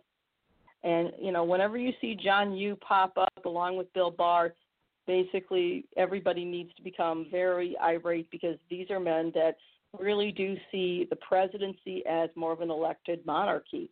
They despise democracy and they, they use the letter of the law to twist it and get what they want. And unfortunately, this falls back on Barack Obama too. Since Obama refused to hold the previous George W. Bush administration accountable, this Pandora's box of imperial power remains open.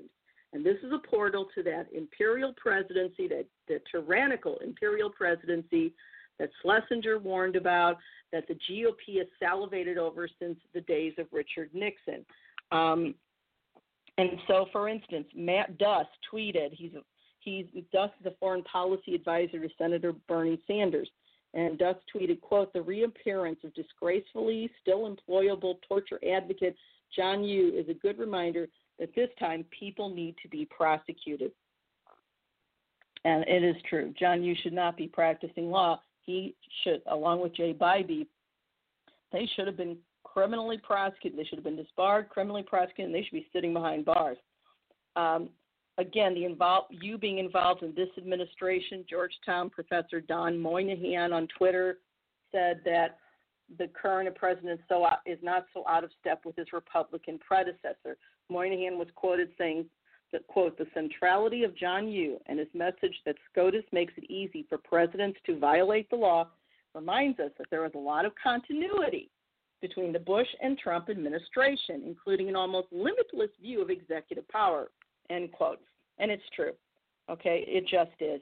Um, and again, John Yoo himself, you know, once again, this is a bold, ballsy type uh, interpretation, um, and you know, it's something that we we really need to worry about. Um, you know, it's one of those things where, according to this, you know, the Supreme Court. You know, we we talked about basically the different types of power that each branch has. And so, you know, Judge Roberts said, quote, you know, um, the Chief Justice said, quote, even if it is illegal for DHS to extend work authorization and other benefits to DACA recipients, DACA could not be rescinded in full without any consideration whatsoever of a non-deportation policy other than on the ground of this illegality. And, and basically what this is saying is that, you know, a lot of Supreme Court cases, they look like they're on the surface about a specific case. But what you're really talking about is how power can be twisted. And so, you know, some of the most important SCOTUS decisions really started on the facts of very, what looked like very trivial things. Um, you know, Article 2 of the Constitution, you know, pre- basically requires cabinet officers to undergo presidential nomination, um, but a president can terminate treaties. All right, um, even though treaties must also receive Senate approval. So we've got a problem here, and it hasn't been really dealt with. And, uh, you know, the Constitution says that the president has the responsibility to, quote, take care that the laws be faithfully executed. But again, the Constitution was written over 200 years ago, and we have to look at what that actually means. You know, under this duty, you know, a president cannot enforce an executive order that violates the Constitution in theory. But uh, you know, for example, they they spoke of how President Thomas Jefferson ended all prosecutions under the 1798 Sedition Act and pardoned those convicted under it, and that allocation of power um, reveals how perverse this regent's decision is, um, and it's, it's really very very dangerous. And you know, you wrote in in um, so basically the problem isn't merely the unitary executive theory. Um, it's the imperial presidency. And so just when you think things, okay, this is all about the Republicans, we also have to realize that we have some we have some um, uh, some responsibility from the Democrats as well, because when Barack Obama was in office um, back in 2011, they authorized and the Senate passed the NDAA, which is the National Defense Authorization Bill, and I wrote about this back in 2011, 2012. They, it was written. Uh, basically, I wrote that this parts of this bill, when the Senate um, voted for it, they committed treason. Now, it was written and it was planned in secret by the Senate Armed Services Committee. And that NDAA in 2012 snuck in three sections which collectively sanction indefinite detention of alleged terrorists or terrorist sympathizers, whatever that is, anywhere in the world, including the U.S., and designates the military the duty to arrest, imprison, and interrogate without benefit of counsel accused civilians here on Main Street. So, ironically, the abuse of civilian Iraqis by our military and by military contractors, I said in 2011, is coming to a locale near you. Okay, basically Fallujah here on Main Street, and now we're seeing it. You know, uh, I think it's what's happening in Portland is so shocking, and it all ties together to uh, basically unrestrained presidential power and a Congress that fails to do its job. Um, what we're seeing in Portland, white progressives are stunned, but unfortunately for communities of color, all that violence is just another Friday. And when the NDAA in 2012 was passed, it was convenient timing because it coincided with Occupy Wall Street, just like now we have protests by with Black Lives Matter. And you know, it almost looks like the robber barons of Wall Street circling the wagons in a fit of leg- legislative revenge against the rabble, namely you and I. So when you do look at the NDAA, then that Obama signed off on, 2012, that Trump to use sections 1031, 1032, and 1033 and 35. It's another AUMF, Authorization for Use of Military Force. This was written by then Senator Carl Levin, a Democrat, and Senate Minority Leader John McCain. And ironically, Levin was considered a constitutional scholar and an alleged progressive. And this should have been an ordinary defense appropriations bill, but it morphed into a get out of jail free card for any president after arbitrarily rendering previously constitutionally protected dissent into a war crime. Now, the NDAA of 2012, or S 1867, allows any president the right to sentence anyone, including U.S. citizens, to indefinite detention in a military prison. Um, those sentenced under this new law, under that law, are sentenced without a trial or the aid of an attorney. They have no due process rights other than what the military justice system allows any other unlawful enemy combatant. Um, and this is truly frightening. And the development would have remained secret, except there were whistleblowing coming from the ACLU back then.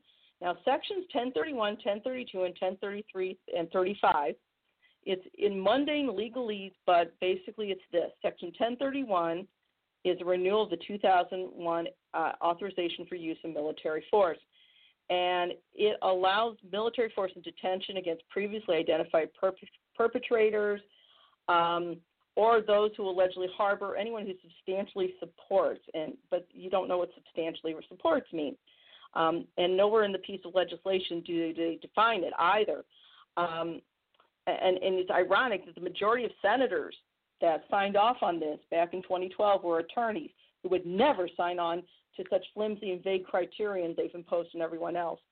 1035 through 30, 33 through 35 forces new restrictions on the government's right to transfer detainees out of Gitmo to another side. But the worst provision of all, Section 1032, it mandates that every person accused of terrorism or terrorist sympathies or substantially supports associated forces, whatever that means, there's no, no criterion to define it, will be indefinitely imprisoned by the military as opposed to the civilian criminal justice system. So, again, you can look at what happened to Bradley or Chelsea Manning during his Gitmo days. Once again, that's why. The semantic trap of the NDAA, Section 1032. Um, what it does, you know, the administration got very defensive, said, we're not going to do this to American citizens. Um, and Senator Levin at the time said nothing would be automatic. The administration would have the discretion to waive military detention and hold a detainee in civilian custody if it decided to do so. But that's disingenuous. Uh, and constitutional scholar Glenn Greenwald pointed it out, saying the Levin McCain bill would require that all accused terrorists be held in military detention and not be charged in civilian court, including those apprehended on U.S. soil, with two caveats. It does exempt U.S. citizens and legal residents and allows the executive branch to issue a waiver if it wants to charge an accused terrorist in the civilian system. And that sounds fine. But like many dirty deta- deals, the devil's in the details. Notice how the president would still have the prerogative to place American citizens in military detention. It does not specifically forbid the placement of American citizens in military detention with everything that comes with it, including enhanced interrogation, which means torture. So basically, if it doesn't forbid it, then guess what? Yes, American citizens can be just scooped up and that and, and tossed in a van, and that is what we're seeing in Portland right now. So, you know, I, I despise Mr. Trump, but the fact is, he's getting part of that legal protection from what a previous Congress and Barack Obama signed off on. And this is something that we need to look at very, very carefully. It is outrageous. Um, and once again, it's very reminiscent of other. Uh, there was another law in the in Europe some time ago, and it also nullified a person's civil rights to a trial. And the name of the law was I cannot pronounce it. The Norverdun. It's, it's in German. Okay, for decree for the protection of people and state. And the principal architect of that law was right, then Reich President von Hindenburg under the dictate of Adolf Hitler. So again, this is a very dangerous thing that John Yoo has handed off to to Trump with this SCOTUS decision. But once again, we have plenty of people to blame on both sides, and that is part of that report. Now, I'm going to really quickly talk about what happened in, for five minutes. What happened in my own home state? Um, I am a resident of the state of Missouri, and we have an idiot governor named Mike Parsons and he was quoted on MSNBC and USA Today regarding COVID because he wants school to start immediately, and he is a Trump sycophant. Now he kind of does it with a folksy approach, you know. Uh, he took over for Governor Greitens, and and people said, "Oh, Mike Parsons just comes across as a nice guy," but he's just as his his attitude on what happens with us are just as evil as Trump. And so he downplayed the risk for children with school reopenings and here's the maddening, stupid, and cold blooded quote itself quote, These kids have got to get back to school. They're at the lowest risk possible. And if they do get COVID 19, which they will, and they will when they go to school, they're not going to the hospitals. They're not going to sit in doctors' offices. They're going to go home and they're going to get over it. We got to move on, he continued. We can't just let this thing stop us in our tracks. I, I have no words for how not only stupid but how cold blooded this is. Um, there was a recent study that came out from South Korea, and what it showed was that while young children may not transmit it as much as carriers, children aged 10 through 18 are very effective carriers or super spreaders. So even if the kids get sick and they don't get seriously ill, they will spread it to their families, to their parents. And I just wonder if Donald Trump and Mike Parsons are ready, and, and Mitch McConnell, for a nation of orphans.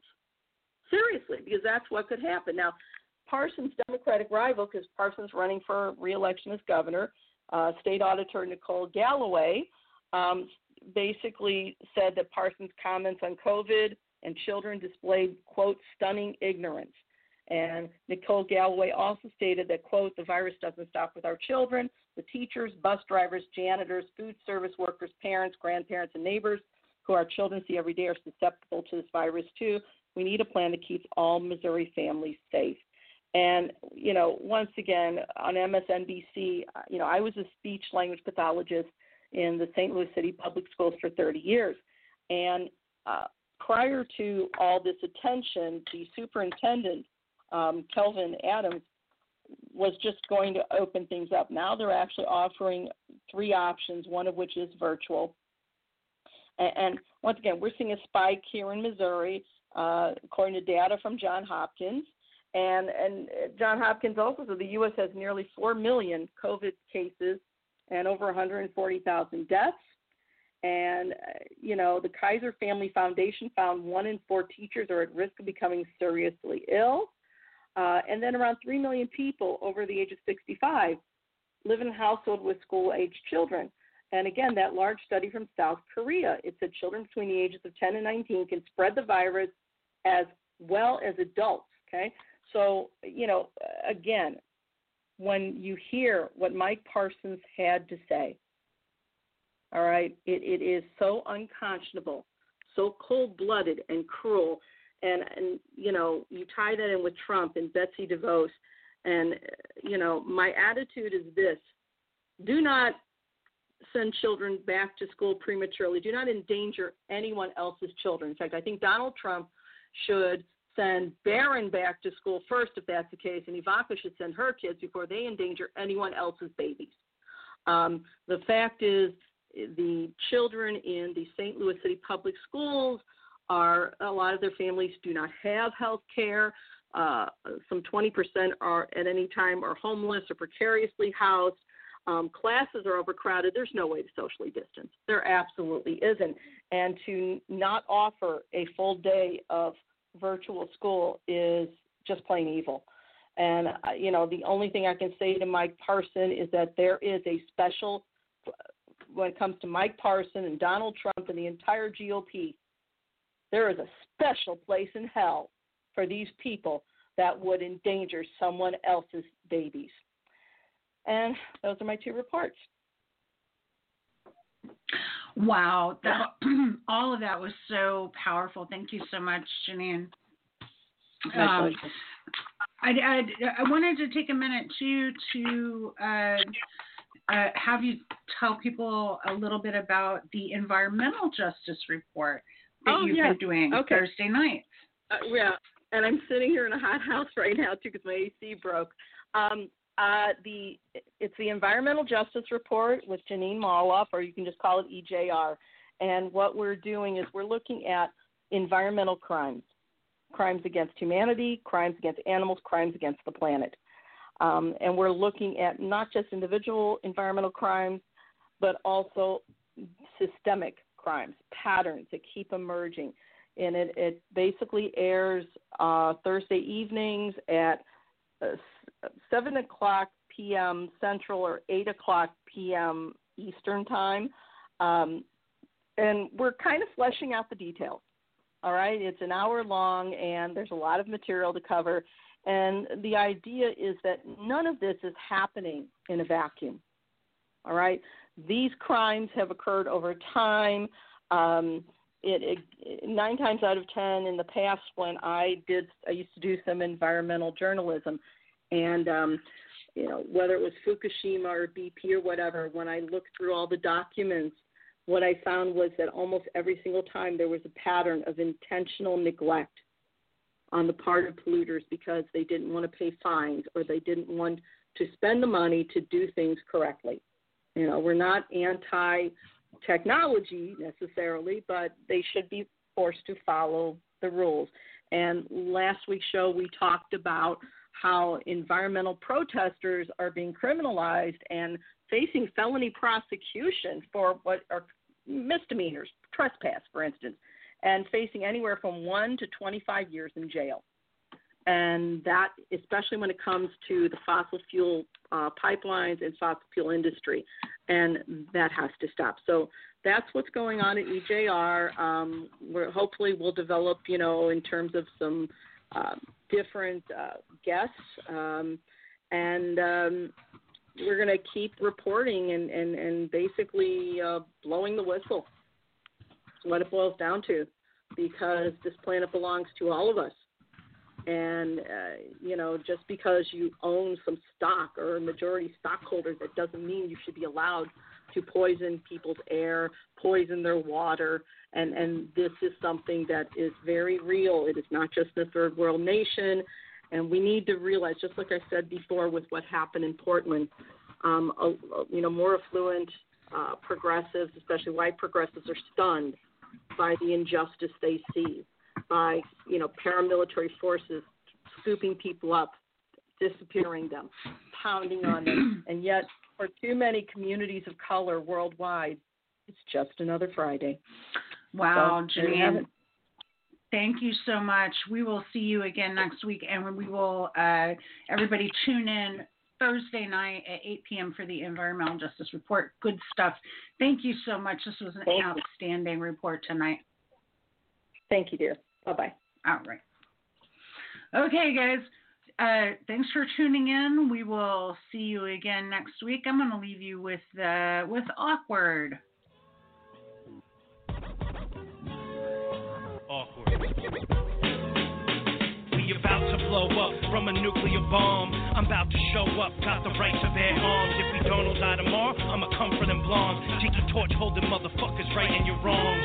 Nazis marching on the streets and Nazis in charge. There's even Nazis on these beats and Nazis on the blog. Questioning me, I got the motherfucking scars. And it could have been me who got crushed by that car. American free, it's white man free for all. And I'ma tell you the truth, I got that white skin card. I never sat back and said, oh, thank God, oh God. I cried looking out my backyard. Should have been there too. Smash Nazis for the cause. And I used to do that, but now my kids are my job. And thanks to my wife, I got the time to spit bars. This'll cost my paycheck, getting stalked by my boss. Fuck Trump, fuck the system that made him. Fuck afraid pundits and the lies who praise him. Fuck you white apologists, privilege is amazing. I know you won't acknowledge the world you were raised in. Fuck Trump, fuck the system that made him. Fuck afraid pundits and the lies who praise him. Fuck you white apologists, privilege is amazing. I know you won't acknowledge the world you were raised. I didn't hang up the weapon, it was just a hiatus. Hi haters, have to speak the truth, I'm the latest. Every single news channel calling in the favors. Bunch of masturbators, afraid to be the bravest. One in three black men locked behind cages. Privileged ignoramus, posting on your pages. Come catch me, I'd love to show you